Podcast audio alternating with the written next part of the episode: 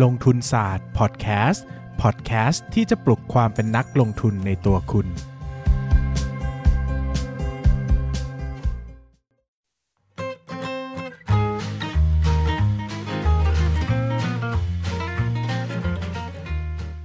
สวัสดีครับ ท่านผู้ฟังลงทุนศาสตร์พอดแคสต์ทุกคน วันนี้ผมมีช่วงพักชมสิ่งที่น่าสนใจมาเล่าให้ทุกคนฟัง ตอนนี้ลงทุนศาสตร์เปิดพรีออเดอร์หนังสือหุ้นเล่มใหม่นะครับ ชื่อว่า Stock Lecture ลงทุนหุ้นได้ในเล่มเดียว เป็นหนังสือสอนลงทุนหุ้นเล่มแรกในชีวิตของลงทุนศาสตร์นะครับ ความหนา 460 หน้า กันกรองมาจากประสบการณ์การลงทุนเกือบ 10 ปีของผมนะครับ คอนเซปต์คืออ่านเล่มนี้เล่มเดียวจบ รู้เรื่องลงทุนได้นะครับ มีเนื้อหาอัดแน่นแล้วก็คัดมาเฉพาะแต่สิ่งที่สำคัญและจำเป็นต่อการลงทุนเท่านั้นนะครับหนังสือสามารถพรีออเดอร์นะครับได้ที่ 13357 .co นะครับหรือว่า 13357 .co เป็นเว็บไซต์กดเข้าไปสั่งซื้อได้โดยตรงเลยนะครับหรือเข้าที่เว็บไซต์ 13357 Publishing นะครับเป็นเพจสำนักพิมพ์นะก็เข้าไปดูที่โพสต์ปักหมุดด้านบนนะครับหรือว่าจะเข้าไปที่หน้าเพจของลงทุนศาสตร์เองก็ได้นะครับตรง cover โฟโต้ด้านบนนะครับจะมีรายละเอียดอยู่นะครับ รีออเดอร์ตอนนี้มีความพิเศษอย่างไรบ้างนะครับปกอ่อนราคา 500 บาท ปกแข็งราคา 600 บาท จะส่งฟรีครับหนังสือเป็น Limited Edition ที่หน้าปกนะครับพิมพ์มาเฉพาะพรีออเดอร์เท่านั้นไม่มีอีกแล้วนะครับได้โปสการ์ดพร้อมลายเซ็น และที่พิเศษที่สุดนะครับคือจะได้เข้าชมวิดีโอ สอนวิเคราะห์หุ้น และจัด portfolio ความยาวไม่ต่ำกว่า 1 ชั่วโมงนะครับที่เป็นความรู้ต่อยอดมาจากเนื้อหาในหนังสือเล่มนี้ฟรีนะครับมูลค่า 500 บาทได้ฟรีกันทุกคนที่สั่งซื้อหนังสือเลยนะครับดังนั้นใครสนใจอยากจะได้ความรู้ด้านการลงทุนไปใช้ในตลาดหุ้น ใครลงทุนมาแล้วยังงงยังสับสน อยากได้การจัดเรียงความรู้ที่เป็นระบบ หรือว่าใครอยากจะสนับสนุนลงทุนศาสตร์นะครับ ก็สามารถเข้าไปพรีออเดอร์หนังสือเล่มนี้ได้เลย Stock Lecture ลงทุนหุ้นได้ในเล่มเดียว โดยลงทุนศาสตร์ครับ ขอบคุณครับ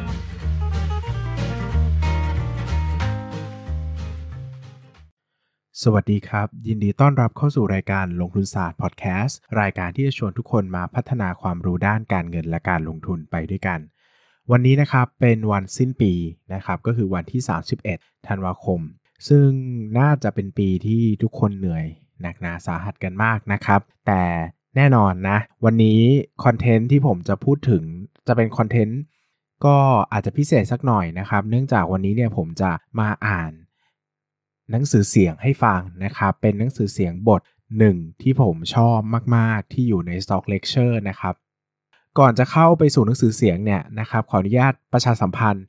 ครั้งสุดท้ายแล้วแหละนะครับ เพราะว่ามันเป็นวันสุดท้ายในการพรีออเดอร์แล้วนะครับ ก็หนังสือ Stock Lecture ลงทุนหุ้นได้ในเล่มเดียวนะครับ เป็นหนังสือที่สอนการลงทุน ตั้งแต่พื้นฐานจนสามารถเข้าตลาดหุ้นได้นะครับ ปัจจุบันเปิดพรีออเดอร์วันนี้เป็นวันสุดท้ายแล้วคือวันที่ 31 ธันวาคมนะครับ ใครสนใจพรีออเดอร์ตอนนี้นะครับจะส่งฟรีนะครับนอกจากนั้นเนี่ยคุณจะยังได้รับสิทธิพิเศษในการเรียนออนไลน์ฟรีกับลงทุนศาสตร์มูลค่า 500 บาทด้วยนะครับซึ่งถ้าคุณรอซื้อที่ร้านหนังสือหรือว่าซื้อออนไลน์หลังจากนี้เนี่ยนะครับจะไม่ได้รับสิทธิ์นี้แล้วนะดังนั้นก็ชักชวนทุกคนว่าวันนี้เป็นโอกาสสุดท้ายแล้วนะครับ ใครที่รีรออยู่มาตลอดนะครับ ก็ ซื้อเถอะนะนะครับเพราะผมก็เชื่อมั่นว่าความรู้ที่จะได้จากเล่มนี้เนี่ยมันคุ้มค่ามากๆสำหรับเงินที่จะเสียไปนะครับ ใครสนใจนะสามารถติดต่อได้หลายช่องทางนะครับจะเข้าไปที่โดยตรงที่เว็บก็ได้คือ www.13357.co นะครับหรือจะเข้าไปที่ลงทุนศาสตร์หน้าเว็บเพจนะครับแล้วก็ดูโพสต์ปักหมุดโพสต์ปักหมุดบนสุดนะครับก็จะมีรายละเอียดไว้ให้นะครับ ใครติดปัญหาในการสั่งซื้ออะไรยังไงนะครับ ก็สามารถเข้าไปถามสอบถามแอดมินได้ที่เพจ 13357 Publishing นะครับ ก็จะมีคนคอยดูแลออเดอร์ให้อยู่นะครับ ขออนุญาตรับออเดอร์ทางเว็บไซต์เพียงอย่างเดียวนะครับ เนื่องจากว่าออเดอร์เนี่ยมันมีปริมาณจำนวนหนึ่งเหมือนกันนะ ถ้ารับทางช่องทางช่องแชทอะไรพวกนี้นะครับ มันจะมีโอกาสตกหล่น ซึ่งผมไม่อยากให้มีปัญหาในภายหลังนะครับ เพราะว่าหนังสือรอบนี้เป็น Limited Edition เนาะทำทำมาตามจำนวน pre-order เลย ถ้ามัน มันมีปัญหาขึ้นมาเนี่ยมันไม่มีหนังสือใหม่ให้แล้วนะครับดังนั้นเนี่ยก็พยายามจะทำให้มันพอดีที่สุดเนาะเพื่อให้คนที่เสียโอกาสเขาเรียกว่าอะไรเสียเงิน pre-order ให้ก่อนเนี่ยเขาได้รับสิ่งพิเศษจริง ๆ นะครับ วันนี้ผมจะมาเล่าเรื่องประสบการณ์ การได้หุ้นเด้งในตลาดหุ้นนะครับ ตลอดเวลาเกือบ 10 ปีของผม แล้วก็สิ่งที่ตกตะกอนได้มาจากการชีวิตในช่วงนั้นนะครับ ผมเข้าตลาดหุ้นมาด้วยความรู้สึกว่ายุคทองของ VI ได้จบสิ้นแล้ว ผมจำได้ว่าช่วงที่ผมเข้าตลาดได้ไม่นาน ดรนิเวศเหมวชิระวรากร นักลงทุน VI ที่ผมนับถือก็เขียนบทความเกี่ยวกับการอวสานของยุคทอง ของนักลงทุนแบบเน้นคุณค่าออกมา หากให้พูดตามตรงก็คงต้องบอกว่าเซลล์สันหลังว่าเหมือนกันครับ ผมเข้าตลาดมาตอนตลาดประมาณ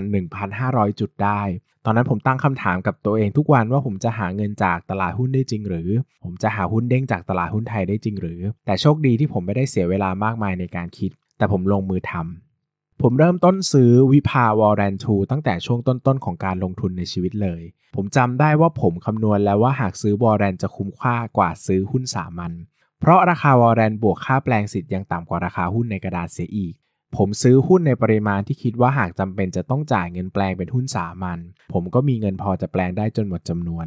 แต่ผมยังไม่ทันได้แปลง หุ้นก็เด้งเสียก่อน นั่นเป็นหุ้นเด้งตัวแรกในประวัติศาสตร์การลงทุนในชีวิตผม ช่วงปลายปี 2014 ถึงต้นปี 2015 หุ้นโรงพยาบาลให้ผลตอบแทนสูงมาก ๆ ส่วนหนึ่งก็เพราะว่าตลาดได้ทำการปรับ PE ของหุ้นกลุ่มนี้ครั้งใหญ่ จากประมาณ 20 เท่ากลายไปเป็น 40 เท่า ตอนนั้นแค่คุณซื้อหุ้นโรงพยาบาลอะไรมั่ว ๆ ไว้สักตัว คุณก็มีโอกาสจะเจอหุ้นเด้งแล้วแหละโชคดีว่าก่อนที่ตลาดจะเริ่มคลั่งไคล้หุ้นโรงพยาบาล ผมก็คลั่งไคล้นำไปก่อนแล้ว ผมจำได้ว่าผมซื้อหุ้นโรงพยาบาลเกือบทั้งพอร์ต และนั่นก็ทำให้ผลได้ผลตอบแทนอย่างงดงาม ผมซื้อหุ้น CMR ไว้ด้วยความคิดว่าโรงพยาบาลนี้ราคาไม่แพงมากจำได้ว่าตอนซื้อ PE ยังไม่ถึง 20 เท่าด้วยซ้ำผมลองพูดคุยกับเพื่อนที่อยู่เชียงใหม่ก็พอจะเข้าใจลักษณะกลุ่มเป้าหมายของโรงพยาบาลพอสมควร หุ้นมีลักษณะที่มีสภาพคล่องไม่มาก ช่วง ช่วงนั้นหุ้นนี้ก็เป็นอีกตัวหนึ่งที่คนกรูเข้ามาแย่งกันซื้อ และก็เป็นช่วงเดียวกันที่ผมตัดสินใจขายจำได้ว่าผมขายไปที่ PE มากกว่า 50 เท่า ผมคิดว่ามันแพงมากจริง ๆ และนั่นก็เป็นอีกครั้งที่ผมได้กำไรเกิน 100%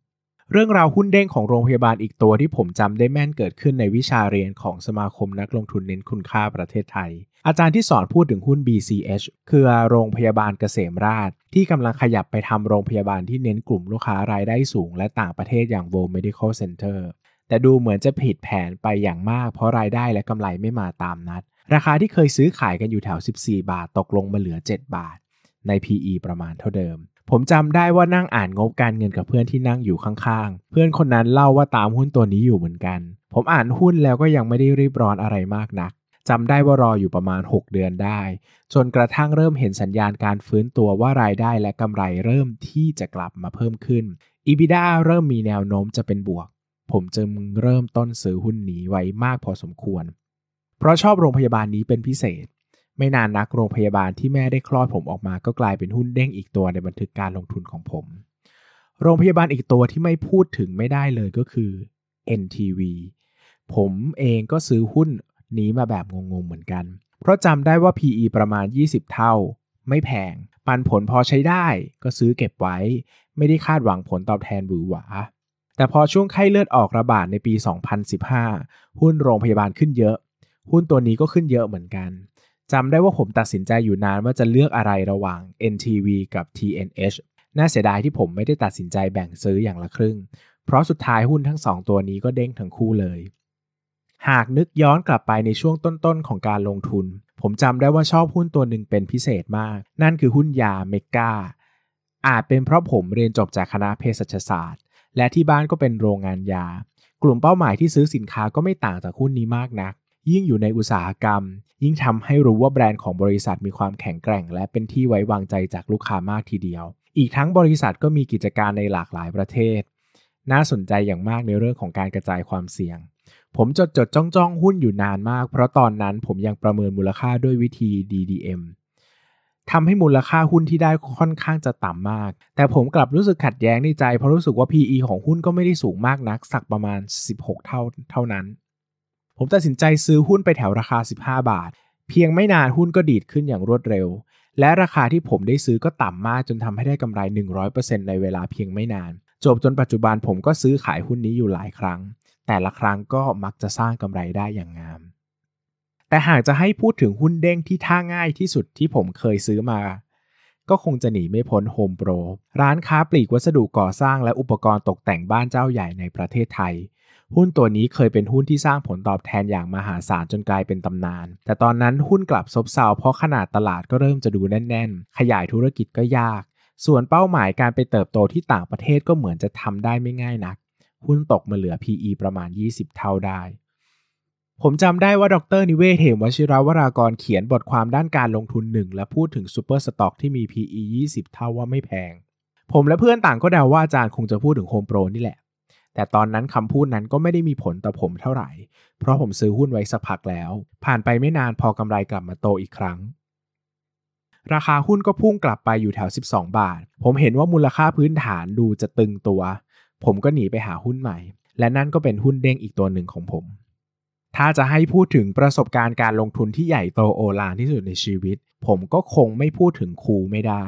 อย่างที่ผมเล่าให้ฟังว่าผมซื้อหุ้นตัวนี้อย่างหนักหน่วงมาก จำได้ว่าติดรายชื่อผู้ถือหุ้นใหญ่อันดับ 6 ถืออยู่ประมาณ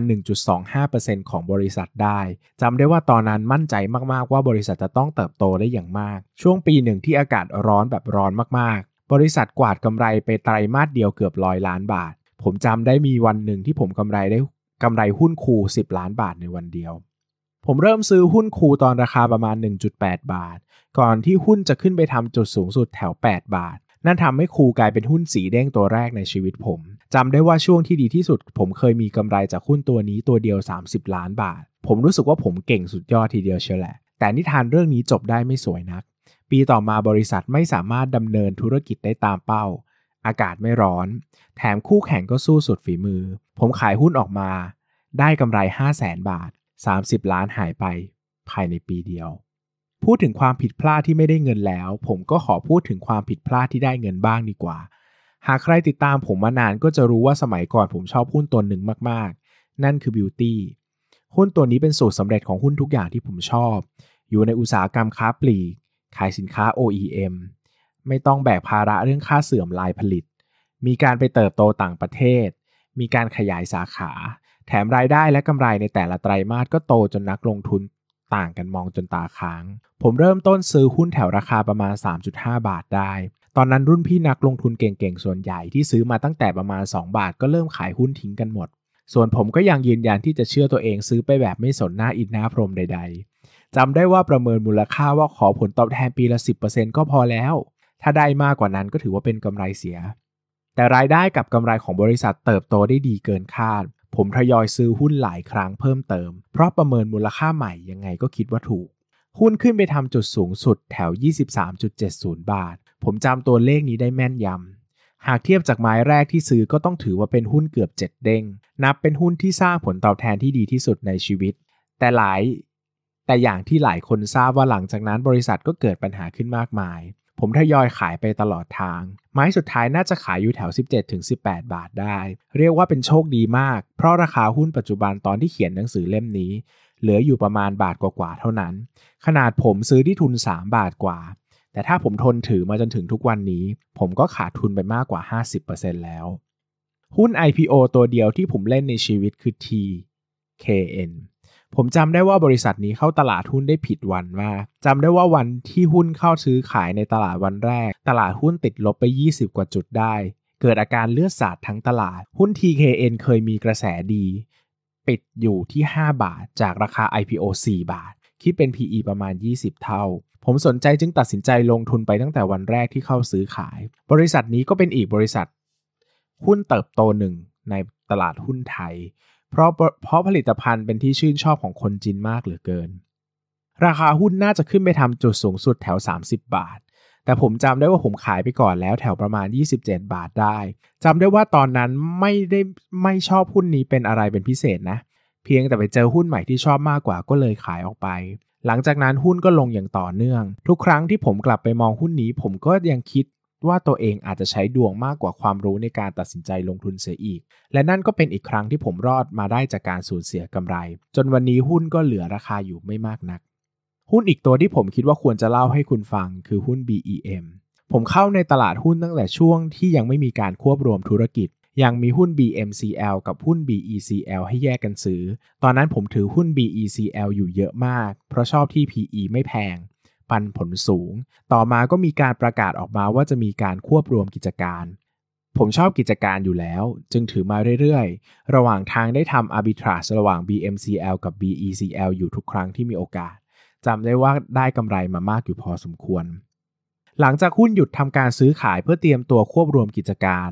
ผมก็ไม่ได้หวังว่าเปิดมาแล้วหุ้นจะวิ่งอะไรมากนัก เพราะจำได้ว่าเคยทำงบจำลองแล้วก็รู้สึกว่าหุ้นก็ไม่ได้มีราคาอะไรที่ถูกเป็นพิเศษ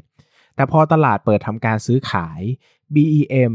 หุ้นในพอร์ตของผมก็แสดงว่าผมมีกำไรมากกว่า 100%นี่ยังไม่รวมผลกำไรจากการอาร์บิทราที่ได้มาอีก ผมขายหุ้นออกไปหลังที่หลังจากที่กลับมาทำการซื้อขายได้ไม่นาน หลังจากนั้นผมก็ไม่ได้แวะเวียนกลับไปซื้ออีกเลย ถ้าถามถึงหุ้นที่ผมชอบเป็นการส่วนตัวมากที่สุดในตลาดหุ้นไทยก็คงจะหนีไม่พ้นร้านขนมหวาน After You หรือ AU นั่นเอง แน่นอนว่าผมเป็นแฟนพันธ์แท้ขนมหวานร้านนี้มากๆ ผมกินผมกินคาคิโกริจนแทบจะเป็นสาวกเบอร์หนึ่งอยู่แล้ว ช่วงที่หุ้นกำลังจะเข้าตลาดผมจำได้ว่าผมไปนั่งนับใบเสร็จ ผมกินคาคิโกริ7วันต่อเนื่องกันเลย แน่นอนว่าผมไม่เบื่อแม้แต่น้อย แต่วันที่ IPO ผมไม่ได้ซื้อหุ้นนี้แม้แต่หุ้นเดียว เพราะราคาวิ่งไปเกินมูลค่าพื้นฐานที่ผมคำนวณได้ไปมาก ผมจึงยอมแพ้ ผมกลับมาซื้อหุ้นนี้จริงๆ จังๆ ตอนที่หุ้นราคาตกมาเหลือสัก 6 บาทกว่าได้จำได้ว่าตอนนั้นกำไรของบริษัทสะดุดจนราคาไหลลงมามากทีเดียว ผมเห็นมูลค่าแล้วก็รู้สึกว่าราคาแถวนี้สามารถซื้อเก็บไปได้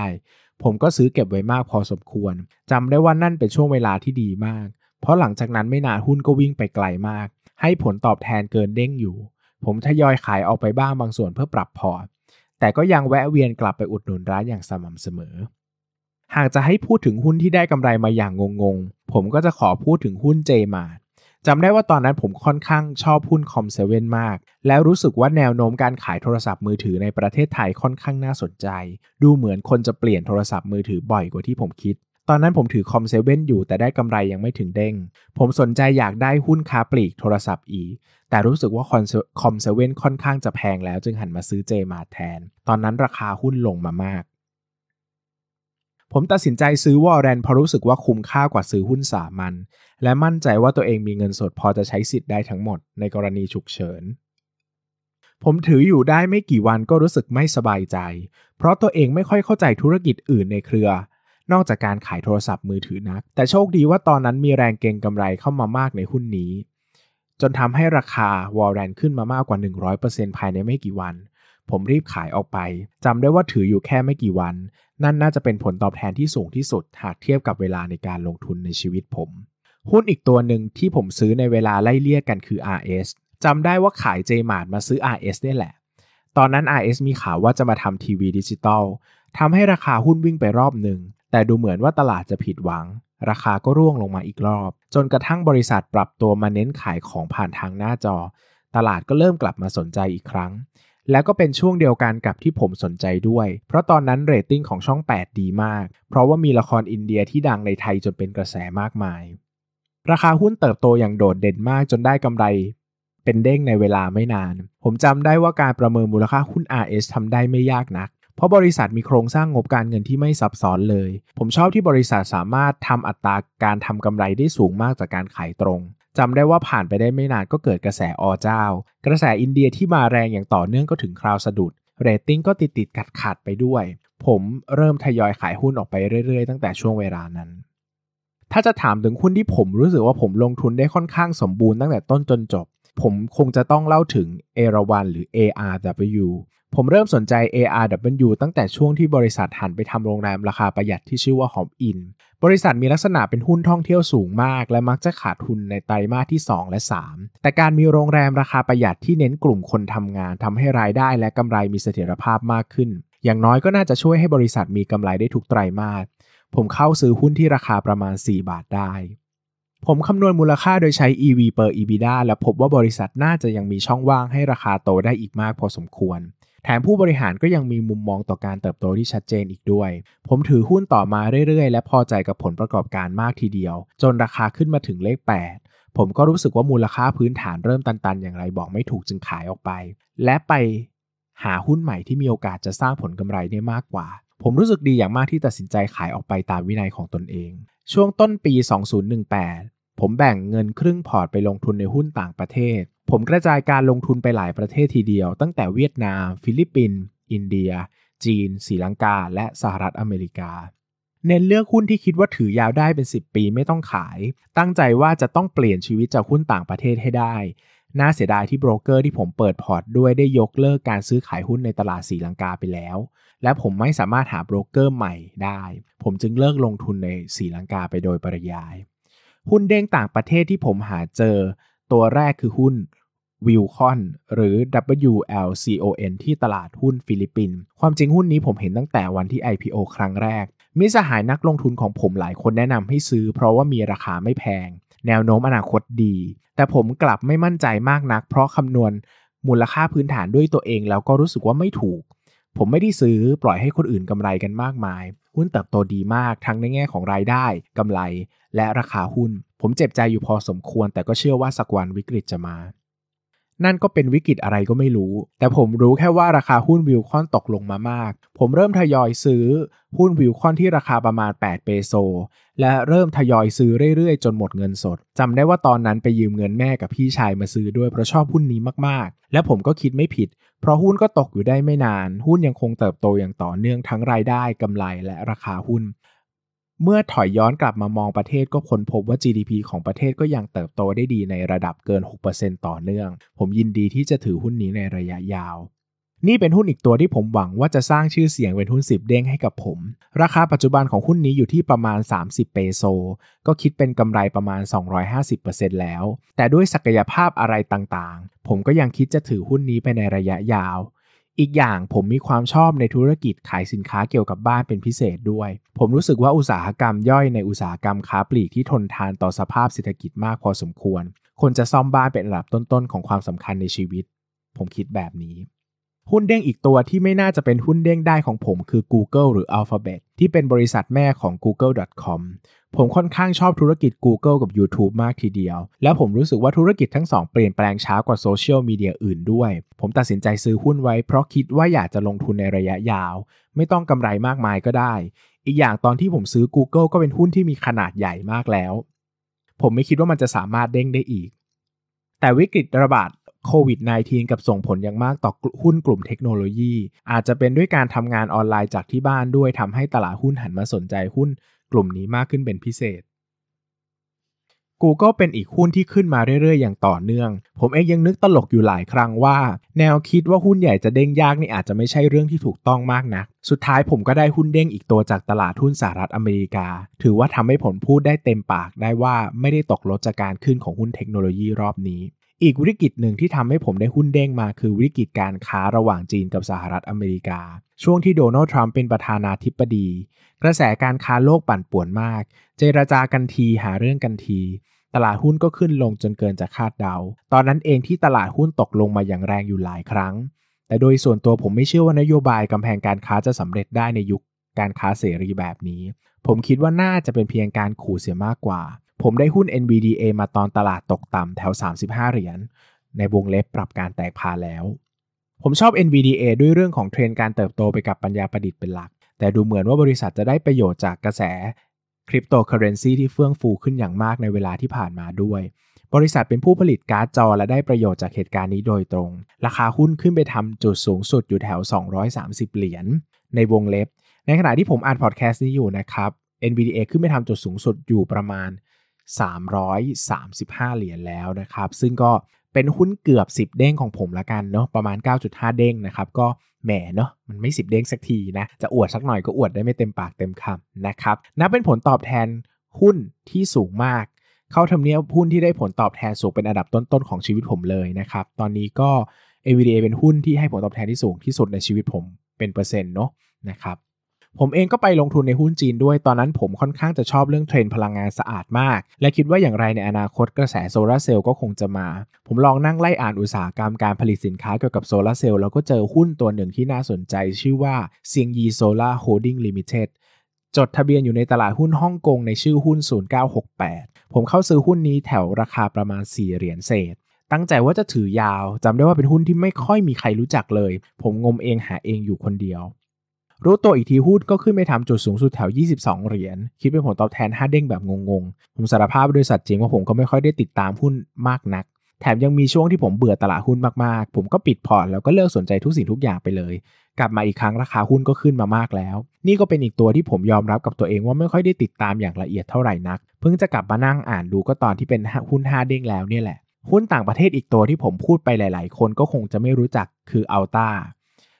U A ตอนนั้นผมอกหักมาจากหุ้น Beauty ผมก็รู้สึกว่ายังชอบหุ้นค้าปลีกเครื่องสำอางอยู่ แต่การหาหุ้นค้าปลีกเครื่องสำอางในไทยที่น่าสนใจกลับทำไม่ได้ ผมเลยหนีไปต่างประเทศแทน น่าสนใจที่ผมเจอ Alta Beauty ที่เป็นหุ้นที่มีส่วนแบ่งตลาดค้าปลีกเครื่องสำอางเป็นอันดับหนึ่งในสหรัฐอเมริกา รายได้และกำไรก็ดูจะเติบโตดี แถมเป็นหุ้นที่ได้รับประโยชน์จากนโยบายลดอัตราภาษีนิติบุคคลด้วย ผมซื้อหุ้นแถวราคา 20 ผมซื้อหุ้นแถวราคา 200 เหรียญ ก่อนที่หุ้นจะขึ้นไปแถว 400 เหรียญ คิดเป็นผลตอบแทนประมาณ 2 เด้ง หุ้นนี้ตลกดีที่ตอนผมถือผมได้รับเมลขู่จะฟ้องร้องด้วยว่า Alta Beauty เนี่ยกำลังจะถูกฟ้องร้องแบบกลุ่มจากผู้บริโภค ข้อหาไม่แสดงฉลากครบถ้วนในการขายสินค้า ถ้าไม่อยากโดนฟ้องก็ไปให้ไปร่วมมือกับบริษัท ที่จะฟ้อง Alta Beauty อีกที ผมไม่ได้ตอบอะไรกลับไป เพราะผมถือหุ้นในชื่อโบรกเกอร์ เมื่อลองหาข้อมูลดูแล้วก็ไม่เห็นว่าเป็นประเด็นอะไรใหญ่โต หากจะพูดถึงหุ้นต่างประเทศแล้วไม่พูดถึงตลาดหุ้นเวียดนามก็คงแปลก เพราะผมเองก็พูดอยู่บ่อยครั้งว่าค่อนข้างชอบตลาดหุ้นเวียดนามอยู่มากทีเดียว เนื่องจากบริษัทจดทะเบียนมีการเติบโตของรายได้และกำไรค่อนข้างดี ประเทศก็มี GDP เติบโตดีด้วย แถมหุ้นส่วนใหญ่ก็ยังซื้อขายกันที่ PE ไม่แพงหุ้นเวียดนามก็เป็นอีกตลาดที่ผมนั่งอ่านหุ้นทั้งตลาด มีเป็นหลักพันตัว คัดมาได้เหลือเพียง 4 ตัวที่ลงทุนเท่านั้น และ 2 ใน 4 ก็กลายเป็นหุ้นเด้งของผม ตัวแรกคือไส้งอน General Service Corporation หรือ SVC บริษัททำธุรกิจเป็นนายหน้าค้ารถยนต์ รถจักรยานยนต์ ผมคิดว่าประเทศเวียดนามน่าจะยังมีชนชั้นกลางที่เติบโตได้อีกมาก และปริมาณความต้องการซื้อรถยนต์และรถจักรยานยนต์ก็น่าจะมีในระดับสูง ตอนที่ผมซื้อหุ้นอยู่ที่ราคาประมาณ 40,000 ดอง คิดเป็น PE สักประมาณ 5-6 เท่าได้ ผมเห็นว่าความเสี่ยงน่าจะไม่มากเลยซื้อเก็บไว้แล้วก็สะสมมาตลอดทาง หุ้นขึ้นมาทำจุดสูงสุดแถว 80,000 กว่าดองในวงเล็บ ปัจจุบันที่อัดพอดแคสต์อยู่หุ้นมาทำจุดสูงสุดอยู่แถว 1 3 0 0 0 0 ดองแล้วนะครับ วงเล็บปิด แล้วปัจจุบันก็ทรงตัวอยู่แถว 70,000 กว่าดอง นี่ถือเป็นหุ้นตัวแรกที่ล้างอาถรรพ์ในตลาดหุ้นเวียดนามได้ หลังจากที่ผมขาดทุนเละเทะมาหลายตัว ดูเหมือนว่าตอนนั้นนักลงทุนไทยจะเลิกสนใจตลาดหุ้นเวียดนามกันไปมากแล้ว แต่ผมยังรู้สึกต่อตลาดหุ้นนี้เหมือนเดิม และก็คิดว่าจะถือหุ้นต่อไปเรื่อยๆ อยากจะดูว่าสักสิบปีผ่านไปหุ้นในพอร์ตจะไปได้สักแค่ไหน สมอย่างที่เคยคิดอยู่ในอดีตหรือเปล่าหุ้นอีกตัวในตลาดหุ้นเวียดนามที่ผมรักมากคือ MWG หรือ Mobile World Investment Corporation บริษัทครองส่วนแบ่งตลาดร้านค้าปลีกโทรศัพท์มือถือและเครื่องใช้ไฟฟ้าสูงที่สุดในเวียดนาม นอกจากนั้นยังแตกธุรกิจไปเปิดร้านซูเปอร์มาร์เก็ตเพิ่มอีกด้วย ผมสนใจธุรกิจค้าปลีกในเวียดนามมาก ๆ และคิดว่าน่าจะยังมีช่องว่างให้เติบโตได้อีกมากเช่นกัน แต่หุ้น MWG ก็ติดเพดานการถือหุ้นของนักลงทุนต่างชาติเสมอ หากจะซื้อก็ต้องยอม จ่ายค่าพรีเมียม ผมเองทยอยซื้อหุ้นไปตามสมควร หากจะนับไม้ที่ผมซื้อได้ถูกที่สุดก็คงเป็นช่วงที่มีการจ่ายปันผลเป็นหุ้นทำให้เพดานของการถือหุ้นของนักลงทุนต่างชาติเปลี่ยนไป ผมสั่งซื้อหุ้นไปโดยไม่หวังอะไรมากนัก แต่ได้หุ้นกลับมาในราคา 50,000 ดอง ในวงเล็บปรับการปันผลเป็นหุ้นรอบล่าสุดแล้ว ผมพอใจในราคาที่ได้มากและในปัจจุบันราคาหุ้นก็ ในตลาดก็ขึ้นมาที่ประมาณ 120,000 ดอง ในวงเล็บปัจจุบันน่าจะประมาณสักแสนสี่แล้วนะ แล้วก็อันที่ในวงเล็บเนี่ยคือผมเขียนเสร็จไปแค่ 2 เดือนนะมันก็ขึ้นมาอีกพอพอสมควรเลยนะ แล้วก็ราคาพรีเมียมเนี่ยปัจจุบันขายที่มาแสนแปดนะครับหุ้นเด้งตัวสุดท้ายที่ผมจะพูดถึงก็เป็นหุ้นเด้งตัวล่าสุดที่ผมเพิ่งหาได้นี่เอง ในช่วงปี 2020 ที่เกิดวิกฤตโควิด -19 หนักๆ และรัฐบาลสั่งปิดเมือง ตลาดหุ้นตกต่ำไปอย่างมาก และตลาดหุ้นติด circuit breaker หลายวันใกล้ๆกันจนดัชนีหุ้นต่ำกว่า 1,000 จุด ช่วงนั้นผมทยอยใช้เงินสดที่มีทั้งหมดเข้าซื้อหุ้น หุ้นไหนที่พอจะเปลี่ยนสลับตัวได้ก็เปลี่ยน พอรู้สึกว่ามีหุ้นถูกเยอะมากหนึ่งในหุ้นที่ผมซื้อคือหุ้นคอมเซเว่นตอนแถวราคา 14 บาท หลังจากเวลาผ่านไปผมกลับค้นพบเรื่องที่น่าสนใจกว่า นอกจากคอมเซเว่นดูเหมือนจะไม่ได้รับผลกระทบมากมายจากการปิดเมืองแล้ว แต่ดูเหมือนจะได้รับประโยชน์จากการทำงานออนไลน์จากที่บ้านด้วย คนหันมาซื้อสินค้าไอทีกันมากขึ้น และงบการเงินบริษัทก็ออกมาดูดีมากทีเดียว หุ้นกลุ่มนี้พากันขึ้นยกแผงคอมเซเว่นก็ไม่ใช่ข้อยกเว้น หุ้นขึ้นมาทำจุดสูงสุดอยู่แถว 78.25 บาท ในวงเล็บปัจจุบันก็น่าจะ 80 กว่าบาทแล้วเนาะกลายเป็นอีกหุ้นที่ให้ผมตอบแทนสูงมากๆในชีวิตของผม สิ่งที่ผมเล่ามาทั้งหมดไม่ได้มีความตั้งใจจะอวดดี อวดเก่งว่าสามารถหาหุ้นเด้งได้มากมาย ความจริงผมเองก็ขาดทุนหุ้นมามาก แต่ผมจงใจอุทิศพื้นที่ในหนังสือบทสุดท้ายนี้ เพื่อจะบอกคุณว่า หากวันนั้นผมถอดใจว่ายุคทองของ VI จบสิ้นแล้ว ผมจะไม่สามารถหาหุ้นเด้งได้แล้ว ผมจะไม่สามารถเปลี่ยนชีวิตจากตลาดหุ้นได้แล้ว ความคิดผมก็คงจะเป็นจริงทุกประการ และในขณะที่ผมคิดมาในทางตรงกันข้าม นั่นก็กลายเป็นความจริงเช่นกัน สิ่งสุดท้ายที่ผมอยากจะบอก ทุกคนนั่นก็คือการลงทุนในหุ้นไม่ใช่เรื่องง่าย ไม่ใช่เส้นทางที่โรยไว้ด้วยกลีบกุหลาบ ไม่ใช่ว่าทุกคนจะประสบความสำเร็จและร่ำรวย แต่จากประสบการณ์ชีวิตผม นั่นไม่ง่าย แต่ก็ไม่ใช่เรื่องยากด้วยเช่นกัน สิ่งสำคัญที่คุณควรจะมีในการลงทุนในหุ้นไม่ใช่ความรู้ ไม่ใช่เงิน ไม่ใช่เวลา ไม่ใช่ความสามารถพิสดารพันลึกอะไรร้อยแปด แต่เป็นความหลงไหลไฟฝัน และความเชื่อต่างหากว่าชีวิตคุณจะเปลี่ยนไปได้ด้วยหุ้นจริง ๆ หากคุณมีความเชื่อแล้ว คุณจะศึกษา คุณจะมีความรู้ หากคุณมีความเชื่อแล้ว คุณจะทำงาน หาเงินมาเติมพอร์ตจนคุณมีทุน หากคุณมีความเชื่อแล้ว คุณจะเจียดเวลามาใช้ แล้วคุณจะมีเวลาให้ตลาดหุ้นเอง นั่นจึงเป็นสิ่งที่อยาก จะบอกกับพวกคุณทุกคนว่าความเชื่อที่แรงกล้าเท่านั้นว่าชีวิตคุณจะเปลี่ยนจากการลงทุนได้ จะเป็นปัจจัยสำคัญที่ให้ชีวิตคุณเปลี่ยน คุณอาจจะต้องเหนื่อยหนักและใช้เวลาหลายเดือน หลายปี ในการเปลี่ยนตัวเองเป็นนักลงทุนที่ยอดเยี่ยม แต่นั่นก็แสนคุ้มค่ากับสิ่งที่รออยู่ที่ปลายทาง อิสรภาพทางการเงินและความรู้ในการหาเงินที่จะได้ใช้ไปตลอดชีวิต ยุคทองของตลาดหุ้นไม่เคยสิ้นสุด ยุคทองของคุณก็เช่นกัน ผมชอบคำพูดของนักลงทุนในตำนานคนหนึ่ง เขาเขียนไว้ในหนังสือ ประมาณว่าการลงทุนในหุ้นก็เหมือนการนั่งพลิกไปเรื่อยๆ ส่วนใหญ่คุณจะเจอก้อนกรวด แต่บางครั้งคุณก็เจอเต่าทอง นั่นแหละ การทำงานของชีวิต หลายครั้งตลาดหุ้นน่าเบื่อ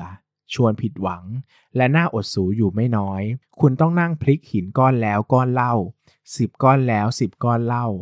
ร้อยก้อนแล้วร้อยก้อนเล่า แต่ถ้าคุณเชื่อว่าเต่าทองยังมีอยู่ คุณจะค้นพบว่ามันกำลังนั่งเกาะหิน รอคุณมาพลิกและค้นพบอยู่ในสักวัน จะมีสักวันที่เต่าทองนั้นจะเป็นของคุณ ขอบคุณมากครับ นี่ก็เป็นส่วนหนึ่งของหนังสือ Stock Lecture ที่ผมคิดว่าผมอยากจะมอบให้ทุกคนเป็นของขวัญวันสิ้นปี แล้วก็คิดว่าคงจะให้ข้อคิดอะไรไม่มากก็น้อย โดยเฉพาะผมอยากจะเติมใจเติมไฟ เติมความรู้สึกอะไรบางอย่าง ที่ทำให้คุณยังมีความหลงไหลไฟฝัน ความเชื่อมั่นที่จะยืนหยัด เป็นนักลงทุนแม้ว่าบางครั้ง คนอื่นจะไม่เชื่อคุณ หรือแม้กระทั่งบางครั้ง ตัวคุณเองจะยังไม่เชื่อตัวเองว่าคุณจะทำมันได้สำเร็จ แต่ถ้าคุณมีความพยายามมากพอผมเชื่อนะครับ ผมเรียนจบเภสัชมาแล้วไม่มีความรู้ด้านการเงินเลย ไม่มีเลยนะ สลักออมทรัพย์คืออะไรยังไม่รู้จักสลักออมสินคืออะไรยังไม่รู้จักเลยนะครับจนวันนี้ผมเปลี่ยนแปลงชีวิตตัวเองมาไกลมากเนาะเวลาเกือบ10 ปีที่เปลี่ยนชีวิตผมจนผมอิสรภาพทางการเงินนะได้กลายเป็นนักลงทุนคนหนึ่งที่มีเวลาว่าง พอจะไปเขียนหนังสือ เขียนเรื่องสั้น เขียนหนังสือทำนิยาย เขียนบทละครทำสิ่งที่ผมอยากทำในช่วงเวลาที่เป็นมิราเคิลของชีวิตแล้วนะครับ มีคนเคยถามผมว่าถ้าผมตาย ใน 5 ปีข้างหน้าใน 5 เดือนข้างหน้าใน 5 วันข้างหน้า ผมจะทำอะไรบ้างเนาะผมค้นพบว่าผมไม่ได้ทำอะไรไปมากกว่านี้แล้วแหละ นี่ก็คือชีวิตแบบที่ผมอยากใช้นี่คือชีวิตกเกษียณอายุของผมนี่คือชีวิตที่ผมอยากจะมี ผมไม่ได้บอกว่าทุกคนต้องมีชีวิตในแบบเดียวกันนะครับ แต่ผมจะบอกว่า การลงทุนมันเปลี่ยนชีวิตจริง ๆ ไม่ว่าคุณจะเป็นใคร คุณจะมีเงินเริ่มต้นเท่าไหร่ คุณจะทำอาชีพอะไร ถ้าคุณมีความพยายามมากพอนะ ผมเชื่อว่ามันจะพาคุณไปถึงจุด ที่เรียกว่าประสบความสำเร็จได้ ซึ่งในวงเล็บนะครับ ประสบความสำเร็จของคุณนะมันไม่จำเป็นต้องเหมือนใคร เท่าใครหรือว่ามากกว่าใครเนาะผมไม่ได้มีพอร์ตใหญ่เท่าดรนิเวศ ไม่ได้มีพอร์ตใหญ่เท่าดรไพบูลไม่ได้ร่ำรวยเหมือนวอร์เรนบัฟเฟต แต่ผมพอใจในชีวิตครับ ผมเชื่อว่าคนเราเกิดมาไม่นานก็ตายดังนั้น ใช้ชีวิตให้มีความสุขดีกว่า แต่การจะใช้ชีวิตความสุขมันมีเงินเป็นเรื่องสำคัญ ผมไม่เถียงเลยอะเพราะว่าเงินช่วยให้เรามีชีวิตได้ง่ายขึ้น สามารถซื้อเวลาได้ทำให้เราได้ไปทำสิ่งที่รักได้นะครับดังนั้นใครกำลังเหนื่อย ใครกำลังหมดหวังท้อแท้หมดกำลังใจหรือว่ากำลังจะข้ามปีนี้ไปนะครับผมอยากให้พอดแคสต์นี้เป็นกำลังใจให้คุณเนาะเหมือนว่าเราเป็นเพื่อนกันแล้วผมยื่นมือไปจับมือคุณแน่นๆน่ะกอดไหล่คุณแน่นๆ แล้วก็จะบอกคุณว่า ไม่ว่าปี 2021 มันจะเฮงซวยมากแค่ไหน มันจะเป็นปีที่เลวร้าย ต่อจิตใจต่อชีวิตต่อพอตต่อเงินต่อครอบครัวต่อความสัมพันธ์ ต่ออะไรทั้งสิ้นนะครับ สุดท้ายมันจะผ่านไปครับ แล้วก็ขอให้เชื่อมั่นในในชีวิตของตัวเอง เชื่อมั่นในลมหายใจของตัวเอง ผมเชื่อเสมอว่า คนเราทุกคนมันมีเหตุผลอะไรบางอย่าง เราถึงยังมีชีวิตอยู่อะ เราจึงยังมีชีวิตอยู่นะครับ ดังนั้นเป็นกำลังใจให้ทุกคนเนาะผมไม่สามารถอวยพรให้คุณอะไรใด ๆ ได้ เพราะว่าผมไม่ได้มีพรวิเศษอะไร แต่ผมเป็นกำลังใจให้คุณได้ แล้วก็ผมจะอยู่ตรงนี้นะ เป็นพอดแคสต์เล็กๆพอดแคสต์หนึ่งที่ก็อาจจะไม่ได้มาถี่นักเหมือนแต่ก่อน แล้วก็อาจจะต้องมีช่วงเบรกช่วงพักบ้าง แต่ก็คิดว่า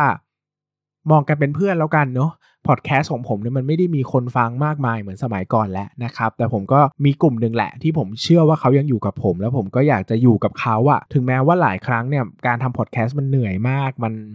มันใช้เสียงอะมันต้องพูดอะมันต้องเขาเรียกว่าอะไรล่ะ มันโกหกไม่ได้อะบางวันเราเราไม่โอเคอะเราเครียดเราอยากนอนร้องไห้เฉยๆแต่มันถึงวันต้องลงแล้วว่ะเราก็เราเราก็ลุกขึ้นไปทำแล้วเราก็เชื่อมั่นว่า เฮ้ยเรากำลังส่งต่ออะไรให้ใครสักคนหนึ่งอยู่ ซึ่งผมไม่รู้จริง ๆ ว่าเขาคือใครอะเข้าใจไหมเหมือนเหมือนเป็นซานตาคลอสมั้งแล้วก็วิ่งไปแล้วก็โยนของขวัญลงไปในปล่องไฟ ซึ่งไม่รู้ด้วยซ้ำนะว่าคนที่อยู่ในบ้านหลังนั้นเขาอยากได้หรือเปล่าเขาแกะกล่องมันดูหรือเปล่าเขา appreciate เขามีความซาบซึ้งใจกับสิ่งที่ผม พยายามจะมอบให้เขาหรือเปล่า แต่ผมเชื่อว่า ผมเชื่อว่ามีคนที่รู้สึกดีจริง ๆ กับสิ่งที่ผมกำลังทำอยู่ถึงแม้ว่ามันจะน้อยนิด ไม่ได้มากมายมหาศาล ไม่ได้เปลี่ยนแปลงชีวิต ไม่ได้ทำให้คุณเป็นใครหรือเป็นอะไรที่ยิ่งใหญ่ แต่ผมเชื่อว่ามันมีความเชื่อมโยงบางอย่างอยู่ระหว่างผมกับผู้ฟัง แล้วก็คิดว่ามันจะเป็นความสุขเล็กๆอะทำให้คุณรู้สึกว่าการเป็นนักลงทุนของคุณมันไม่ได้น่าเบื่อแล้วก็เงียบเหงาจนเกินไป มันก็ยังมีนักลงทุนคนหนึ่งที่อยู่เป็นเพื่อนคุณน่ะผมไม่ได้บอกว่าผมเก่ง พอจะเป็นอาจารย์คุณจะเป็นครูจะเป็นกูรูจะเป็นอะไรมากมายนะผมบอกว่าเฮ้ยเราเป็นเพื่อนกันนี่แหละ ผมก็ผิดพลาด ผมก็ขาดทุน ผมก็โง่เง่า ผมก็หลาย ๆ ครั้งเนี่ยผมก็ทำผิดในสิ่งที่ผมก็พูดไปเลคเชอร์ในในคลาสจิตวิทยาการลงทุนแต่ชีวิตมันเป็นแบบนี้อะไม่มีชีวิตใครสมบูรณ์แบบหรอกชีวิตที่สมบูรณ์แบบน่าเบื่อ ไปเป็นปัญญาประดิษฐ์ดีกว่าไปเป็นคอมพิวเตอร์ดีกว่าถ้าชีวิตจะสมบูรณ์แบบขนาดนั้น ดังนั้นใช้ชีวิตเถอะครับมีความสุขกับชีวิตเนาะยังไงก็สิ้นปีแล้วนะครับ ผมคิดว่าคงไม่มีคืน ไม่มีคืนไหนที่เป็น miracle ที่สุดสำหรับผมเท่ากับคือสิ้นปีอีกแล้ว ผมขอให้คุณมีความสุขมากๆนะ จริง ๆ เทปนี้เป็นเทปขายหนังสืออยากให้คุณซื้อหนังสือของผมในวันสุดท้ายในวันนี้ในการ pre-order แต่ไม่ซื้อไม่เป็นไรครับ ผมเข้าใจหลายคนไม่ได้ไม่ได้ ไม่ได้พร้อมจะซื้อหนังสือ ไม่ได้พร้อมจะอะไร ผมไม่ได้ติด ผมแค่ทำหน้าที่ของคนเป็นนักเขียนอะผมนักเขียนผมอยากให้คุณอ่านนะผมเขียนหนังสือมาผมก็อยากให้คุณอ่านผมพูดมาผมอยากให้คุณฟังแต่ แต่คุณจะอ่านหรือคุณจะฟังหรือเปล่าผมผมผมยอมรับในในการตัดสินใจของคุณ แต่ผมอยากให้คุณมีความสุขจริง ๆ ผมเชื่อว่าคืนนี้มีความพิเศษอะไรบางอย่างอยู่นะครับ ก็อยากให้คุณได้ออกไปใช้ชีวิตอยู่กับห้วงเวลาที่มีความสุข วันนี้เป็นวันหยุดนะครับ ปิดพอร์ตแล้วก็ลองออกไปอยู่กับคนที่เรารัก ออกไปอยู่กับครอบครัวทำอะไรสักอย่าง ถ้าคุณไม่มีคนที่รักวงเล็บนะ ไม่ได้มีครอบครัวคือไม่ได้มีคนรัก ไม่ได้มีแฟนไม่ได้มีลูก หรือว่าครอบครัวของคุณมันไม่ใช่ safe zone ของคุณนะคุณลองเดินออกไปเดินเล่น ใช้เวลากลางคืน ผมชอบออกไปนั่งกินข้าวตอนตีสองนะหุ่นเลยเป็นอย่างเงี้ยไปนั่งกินติ่มซำไปนั่งทำอะไรแล้วก็มีชีวิตในแบบที่อยู่เหนือกรอบของอารยธรรมบางอย่างที่พยายามจะครอบเราไว้ แล้วผมคิดว่ามีความสุขดีเนาะ สิ้นคืนข้ามปีปีที่แล้วผม ผมโทรไปบอกรักรุ่นน้องคนหนึ่งที่ผมแอบชอบ แล้วผมก็อกหักด้วยนะ ซึ่งผมก็รู้ตั้งแต่ต้นตั้งแต่ชอบเขาแล้วแหละว่าผมจะอกหักแต่ผมคิดว่าเฮ้ยแม่งโคตรเมจิกเลยว่ะการที่เราจะได้อกหักจากคนที่เราโคตรรักในคืนข้ามปีนี้แม่ง ไม่เห็นเสียหายเลยอะผมสามารถพูดไปทั้งชีวิตได้ว่าแบบ เออว่ะ อย่างน้อยมันก็เป็นเมจิกหนึ่งที่ทำให้ทำให้คืนนี้มีความพิเศษนะครับ ดังนั้นก็ชอบใครรักใคร อยากบอกอะไรใคร ไม่จำเป็นต้องเป็นคนที่รักแบบแฟนแบบโรแมนติกเลิฟนะครับ อาจจะเป็นคนในครอบครัวเป็นเพื่อนเป็นพี่น้องลองลองบอกเขาว่า ไม่ต้องพูดว่ารักก็ได้อะคือสำหรับบางคนมันไม่ถึงคำว่ารักจริง ๆ ผมเข้าใจแต่แบบว่าเฮ้ยเรา appreciate นะ เราซาบซึ้งที่มีเขาอยู่ในชีวิต เราขอบคุณเขา เราดีใจที่ปีนี้เราได้อยู่ด้วยกันเนาะปีนี้ผมได้เจอเพื่อนหลายคนแล้วนั่งคุยกันว่า ปีนี้เฮงซวยมากครับ ชีวิตมันมีโควิด มันมีความประสาทแดก มันมีผมป่วยหลายอย่างมากเดี๋ยวคงมาเล่าให้ฟังในเทปหน้าเนาะแต่สิ่งหนึ่งที่ผมมีไม่เคยขาดเลยคือความสัมพันธ์การคอนเน็ชันกับผู้คนที่ที่ยังดึงผมไว้ให้อยู่ในโลกใบนี้ไม่ให้ผมกระโจนเข้าไปในโลกอะไรไม่รู้ที่ผมพยายามจะวิ่งหนีมันโดยตลอด ผม appreciate กับสิ่งเหล่านี้มากแล้วผมรัก ผู้คนทุกคนที่รับโทรศัพท์ผมเวลาผมเครียดผมเสียใจออกไปกินข้าวกับผม หรือแม้กระทั่งคุณผู้ฟังที่กำลังฟังผมบ่นอะไรอยู่ก็ไม่รู้เนี่ยบ่นมาประมาณ 40 นาทีแล้วแต่คุณก็ยังฟังอยู่ผมเชื่อว่าคุณคงมองผมเป็นเพื่อนแหละ แล้วผมก็มองคุณเป็นเพื่อนเหมือนกัน ถึงแม้ว่า เราอาจจะไม่ได้เคยเจอกันต่อหน้า ไม่ได้นั่งคุยกัน แต่ผมเชื่อว่า แต่ผมเชื่อว่านี่คือสิ่งที่ทั้งผมและคุณสัมผัสได้เนอะว่า ว่าเรามีอะไรคอนเน็กกันอยู่ แล้วก็ ผมเชื่อว่ามันเป็นความสัมพันธ์ที่ดีเนาะผมขอบคุณทุกคนนะครับ ขอบคุณคุณที่อยู่กับผมมาจนหมดไปอีกปีแล้วนะ ผม appreciate กับทุกยอดวิวยอด subscribe ยอดคนฟัง คนคอมเมนต์มันคือกำลังใจอะ่ะ มันคือชีวิตว่า ว่าเราได้ทำอะไรบางอย่าง เพื่อคนอื่น เพื่อเป็นคุณค่าที่เรารักที่จะทำด้วย แล้วก็สิ่งที่เรารักที่จะทำอะมันมีคุณค่ากับคนอื่นด้วย มันจะแบบ มันเป็นสิ่งที่ดีเหลือเกินที่สิ่งที่เราทำมันดีต่อทั้งตัวเองแล้วคนอื่นเนาะมันเราไม่ได้มีความสุขแค่คนเดียวอะ่ะ เราทำอย่างมีความสุขแล้วก็คนอื่นก็มีความสุขด้วยอะ่ะมันมันเป็นอะไรที่เมจิกมากๆ วิเศษมากๆ แล้วก็ขอบคุณทุกคนจริง ๆ ครับนะหวังว่าเราจะผ่านข้ามคืนนี้ไปด้วยกัน แล้วก็ขอให้คุณมีความสุขนะครับส่งท้ายปีเก่าต้อนรับปีใหม่นะ แล้วก็ผมอาจจะไม่ได้อวยพรให้คุณร่ำรวยล้นฟ้าหรอก เพราะว่าผม อยู่ในตลาดหุ้นมา 10 ปีเกือบๆนะ ผมค้นพบว่าความสุขเราหาเงินเพราะว่าเราอยากมีความสุขครับ แต่ความจริงความสุขบางอย่าง ไม่ได้มี intermedia เป็นเงินอะไม่คือเราไม่ต้องมีเงินเราก็มีความสุขได้ ดังนั้น ขอให้คุณมีความสุขครับ นี่คือคำอวยพรจากผม แล้วก็คืนนี้เป็นคืนที่พิเศษนะครับ ขอให้ทุกคนมีความสุขมากจริง ๆ สุดท้ายนี้ก็สวัสดีปีใหม่ครับ อย่าลืมกดติดตามลงทุนศาสตร์ในช่องทาง podcast player ที่คุณใช้ แล้วกลับมาปลุกความเป็นนักลงทุนกันใหม่ในลงทุนศาสตร์พอดแคสต์